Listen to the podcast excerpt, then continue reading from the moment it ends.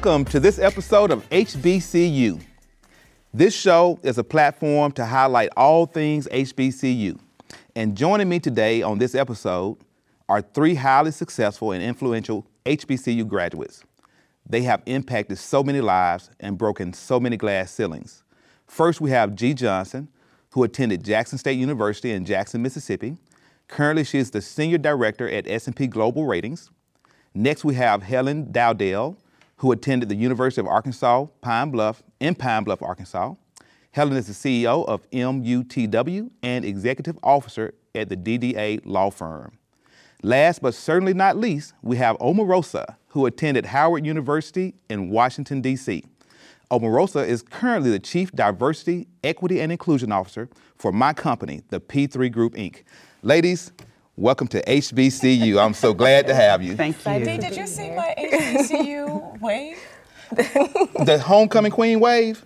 I was Miss Central State. Oh, mm. wow. But but oh, you went to so many HBCUs. So who, who you claiming today? Oh, Southern University. I'm currently a first year law student at the oh. Southern University Law Center in Baton Rouge, Louisiana.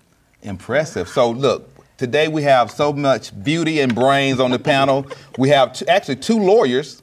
You sitting between two lawyers. Uh, oh, I'm in good company. Absolutely. So, Gee, I'll, I'll start with you. Tell us about your HBCU and your experience there and your journey to your current uh, success. Okay, my HBCU is Jackson State University.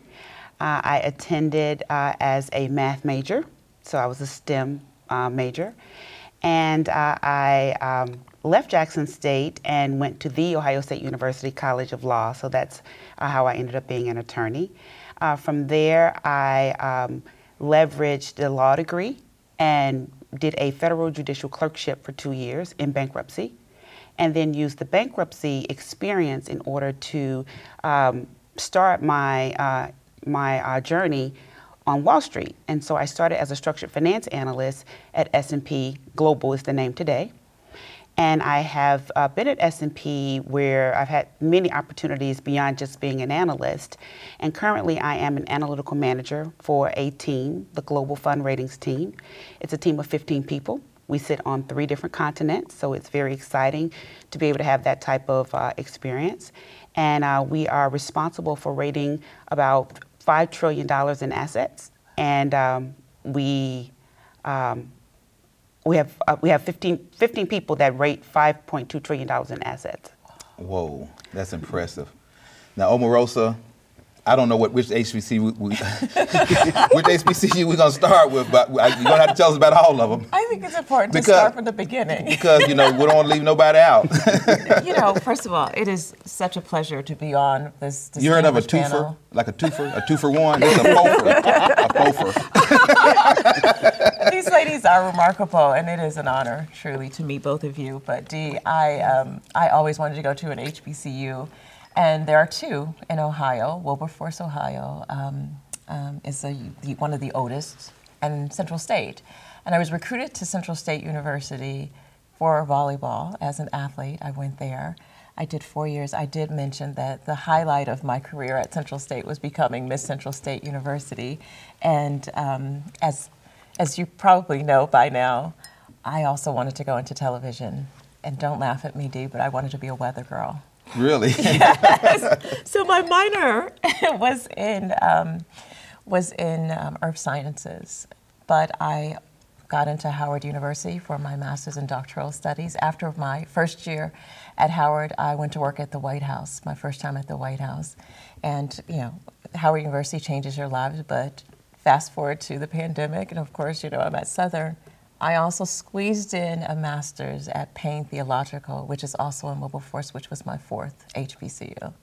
Impressive, impressive. So Helen, I know you had a different path to your HBCU. I did. I really did. Um, and it's not because I wasn't exposed. I was very, uh, you know, exposed by my father. He attended an HBCU. My aunts and uncles, back when it was AM and N, he attended uh, the University of Arkansas at Pine Bluff. He's an agricultural scientist. Um, we're a farm family, so we were in rural area, the Delta, Mississippi, Mississippi Delta on the Arkansas side.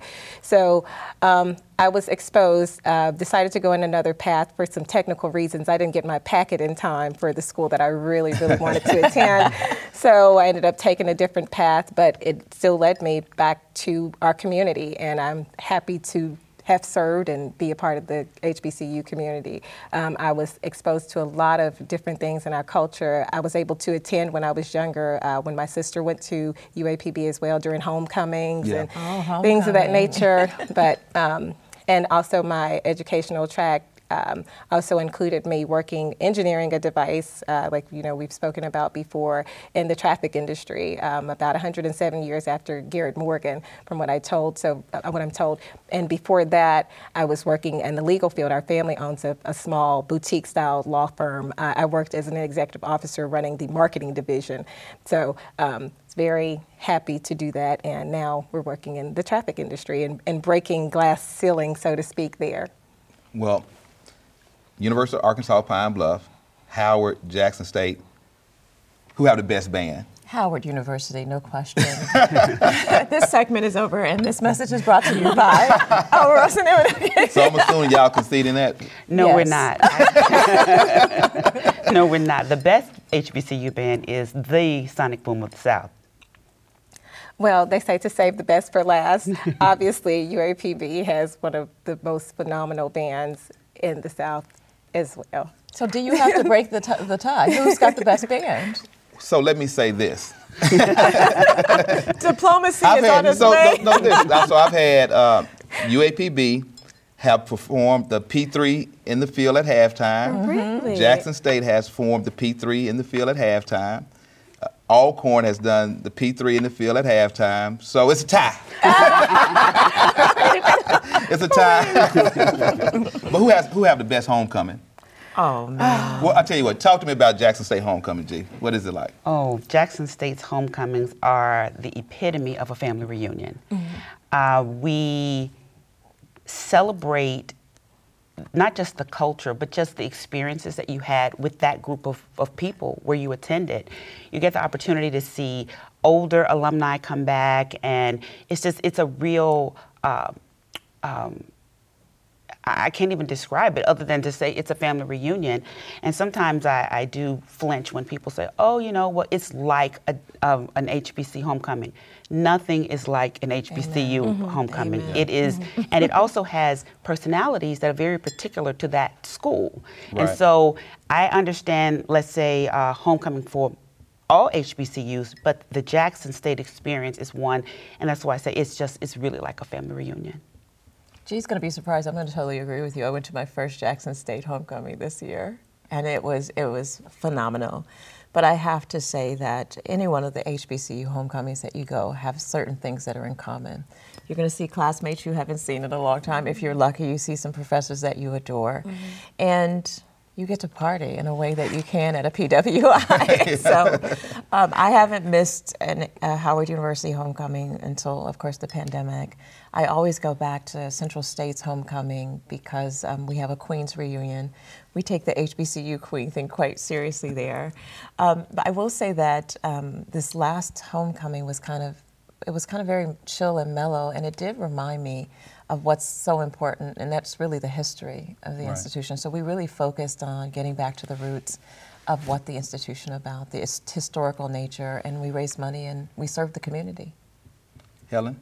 Absolutely, I agree with both of these ladies here on the panel with me. Um, HBCUs provide an exceptional, unique experience, and it, it really provides what you're missing in your life when it comes to like coming home. Um, Yeah. It reminds me like church on Easter Sunday. you know, you're preparing, you're getting ready, you're Yeah. you're presenting to be your best. You know, you may skip a few Sundays in, bes- in between, but when you get there, it's just like coming home. So I agree. Uh, networking, uh, relationships, getting to come back into and as a business owner to pour into a community, um, and it's also a sense of pride. You guys agree? Yeah. Like you know, it's a, Right. it's it's esteemed. Like we uh, carry so much. Um, so much throughout our years, you know, and be, to be able to take that in a, in a, not necessarily a platform, but in a way where we can share it uh, in a u- unique uh, way is, is really beautiful.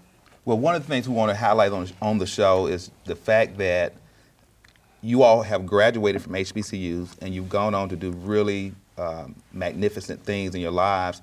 And we want to highlight the fact that a lot of times when people of color are making decisions, uh, HBCUs offer uh, a unique opportunity for you to, to find a place to really find yourself and get grounded, mm-hmm. uh, to, to be in an in a atmosphere of community and camaraderie that you, you can't get at larger uh, you know, majority institutions.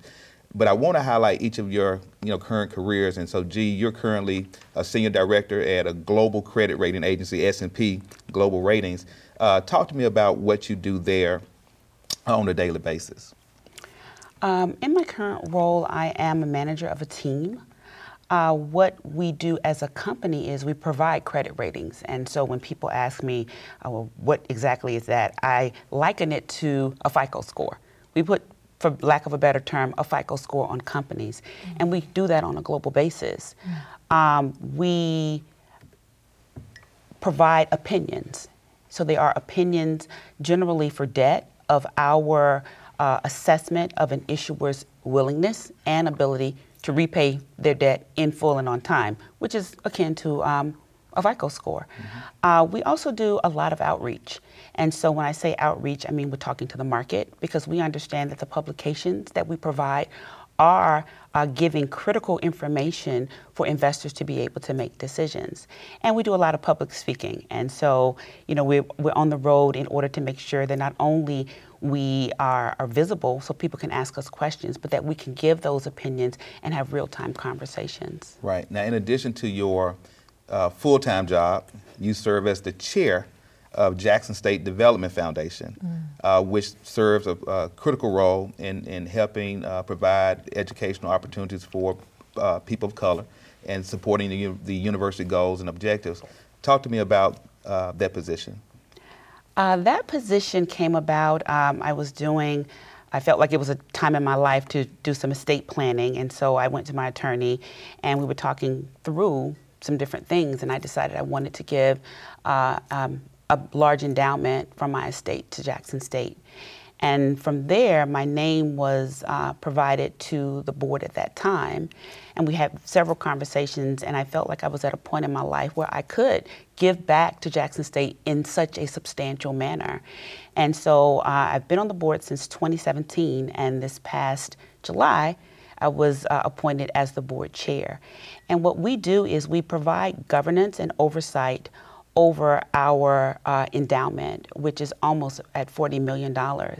Uh, we work very closely with the university to make sure that the strategic plan of the foundation is aligned with the strategic plan of the university. And ultimately, what we're trying to do is to make sure that children have the opportunity or, or students have the opportunity to complete their education without the financial burden stopping them from going. Absolutely. So, oh, you serve as the Chief Diversity, Equity, and Inclusion Officer as, at one of the best places to work in oh, America, oh, yeah. the P3 Group. and, uh, and of course, you, you wear so many different hats. You are producer, I mean, in your own rights, but also for, for, for me as well. But, you know, you, you, do a, you wear a lot of hats for us. But talk about your role at the P3 Group and. You know, I, I think that it's, it's important to tell folks about my journey to the P3 Group. My background is in real estate, um, which was highlighted on the many shows that I've done in my career. But um, the work that you're doing is so aligned to what I'm doing. When I left the White House and I oversaw historically black colleges and universities, mm. and I had an opportunity to interact with all the HBCU presidents, but also um, looking at infrastructure in this country and the impact on uh, the African American community and inner city communities was also a very close passion project for me. So then enter Dee Brown, CEO, and it's a marriage of all the things that I love to do from the development, the real estate, but also your commitment to historically black colleges and universities. One of the things that Dee does that um, made me want to, you know, be a part of this wonderful organization is that he gives back in ways that people don't think about. There's an initiative he has called 10 Grand for Your Band. And Dee, I, I, don't, I don't know the history of it, but it's one of my favorite things that we do at P3. What's the history of it, though? I came up with, with an idea around 3.30 a.m. And I said, let me try this. and so, the, so Jackson State was the first band I tried it on. We contacted the band director and said, hey, if, if I give you $10,000 directly to the band, will you perform at halftime P3 in the middle of the field? He said, when, when can I get a check? But people often forget about the, the you know, that's- financial that- need. Well, you know, that's the interesting part about the whole concept. The band is the most critical part of Mm-hmm. the HBCU experience, right? Without the band, the H, the HBCU experience would not be the same. The band is the soul. Yeah, so the, true. the The soul, soul it's of the the soul school. of the school. But it's the it's always underfunded, right? They always have limited resources. And so I saw the 10 grand for your band as an opportunity for us to partner with bands and, and promote the P3 uh, brand, but also provide an infusion of capital uh, to a, an area that's vital to the HBCU experience. So that's kind of how it all came And together. everybody gets so excited about it, but particularly the students. Another initiative that he does, and, and I think it's really key for all of us if you've lived in the dorms on the different campuses.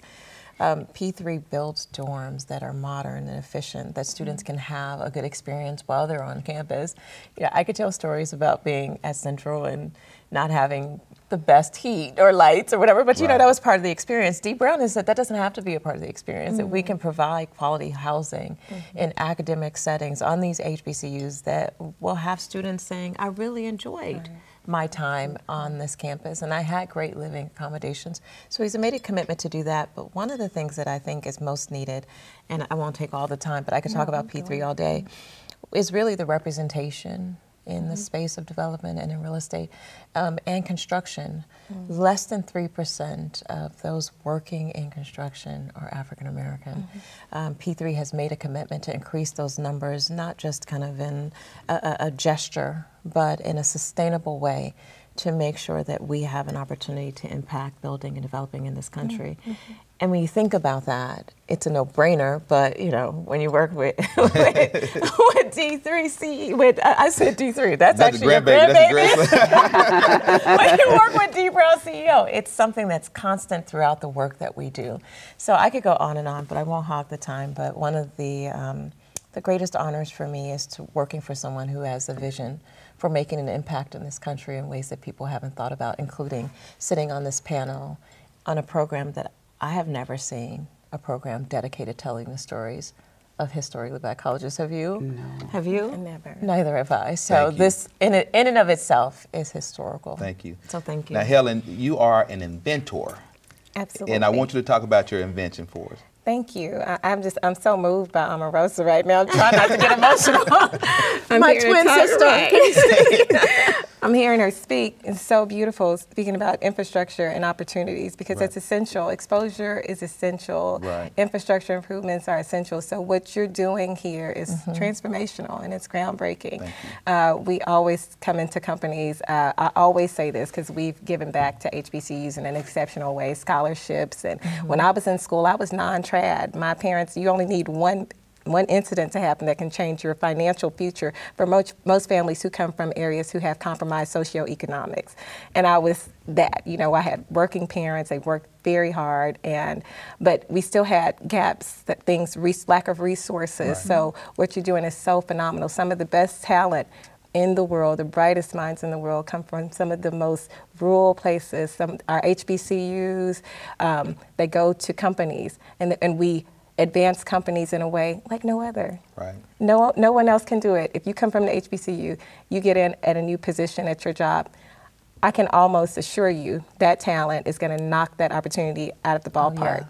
So what you're presenting is an opportunity for us to expand. But yes, my company, I invented, I ended up working in the traffic industry after, this is very simple, I witnessed a accident of someone who was in a wheelchair uh, trying to cross in an intersection. Uh, when I say witness, I read the newspaper and it was right around the co- corner from my law firm.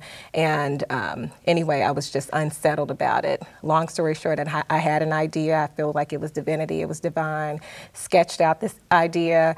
Um, bumped into a young girl that was an engineering student at a, a, Staples or something like that who was working for the city engineering department. I said, hey, I'm going to give you this idea because I feel like people in wheelchairs should not be uh, compromised in this way, and we should be protecting the most vulnerable part of our country. People with disabilities mm-hmm. are the number mm-hmm. one minority group in the world.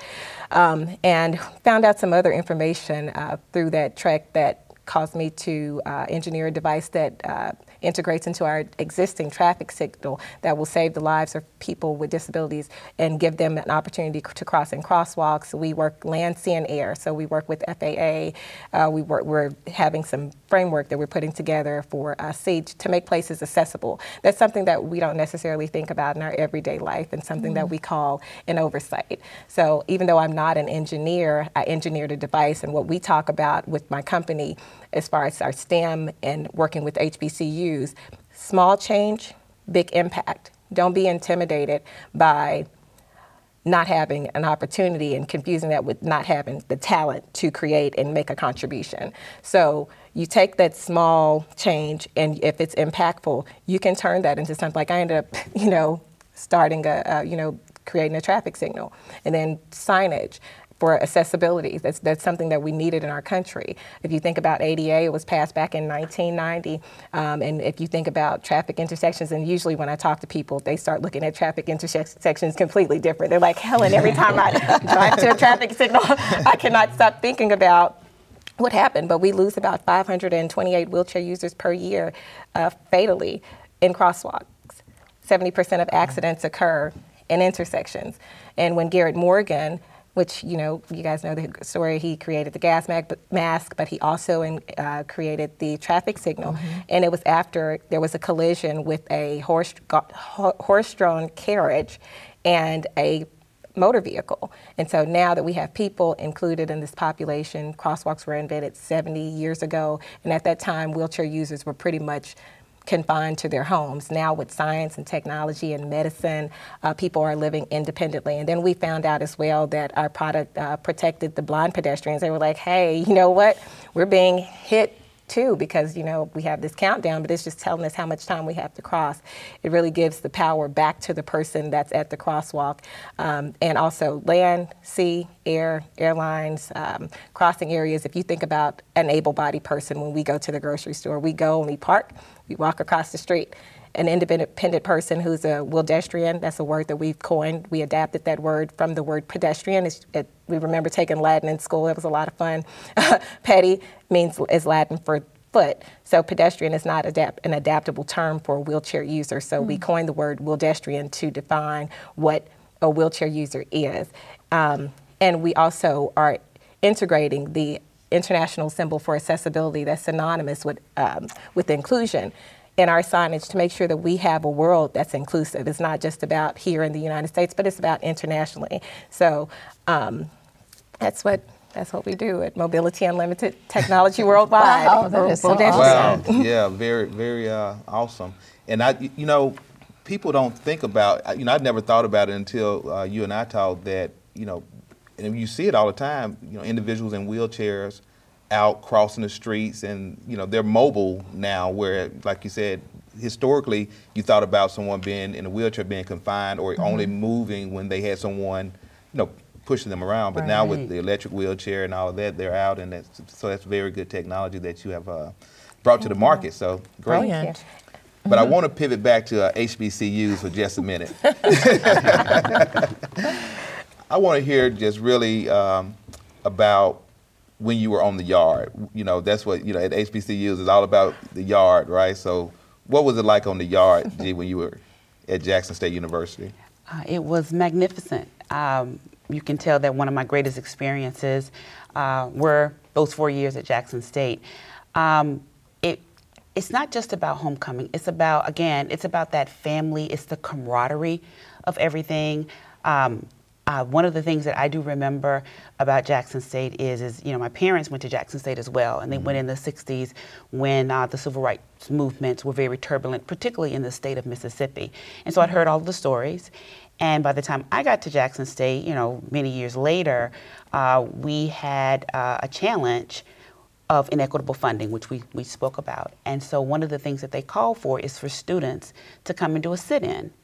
And you know, I'm a very avid reader of the civil rights, the modern civil rights movement, and I just thought that was my opportunity to lend myself to an inequity an, an, an, an inequity. Mm-hmm. And so it ended up being it was a case, a legal case called the Ayers case, mm-hmm. and the case went all the way up to the Supreme Court. Um, the HBCUs in Mississippi won that case, and there was to be allocation of dollars from the legislature in order to try and uh, um, to rectify some of that historical mm-hmm. uh, funding. Right. The thing I like the most about it, to be able to connect what happened at Jackson State when I attended versus today, is that some of that money ended up coming into the foundation, and I ended up being on the board at a time wow. when we had to put policies in place to provide okay. proper governance over it. So I just a full circle, wow. full circle moment for wow. me. Wow, Omarosa, we're going to come back to your answer on part two.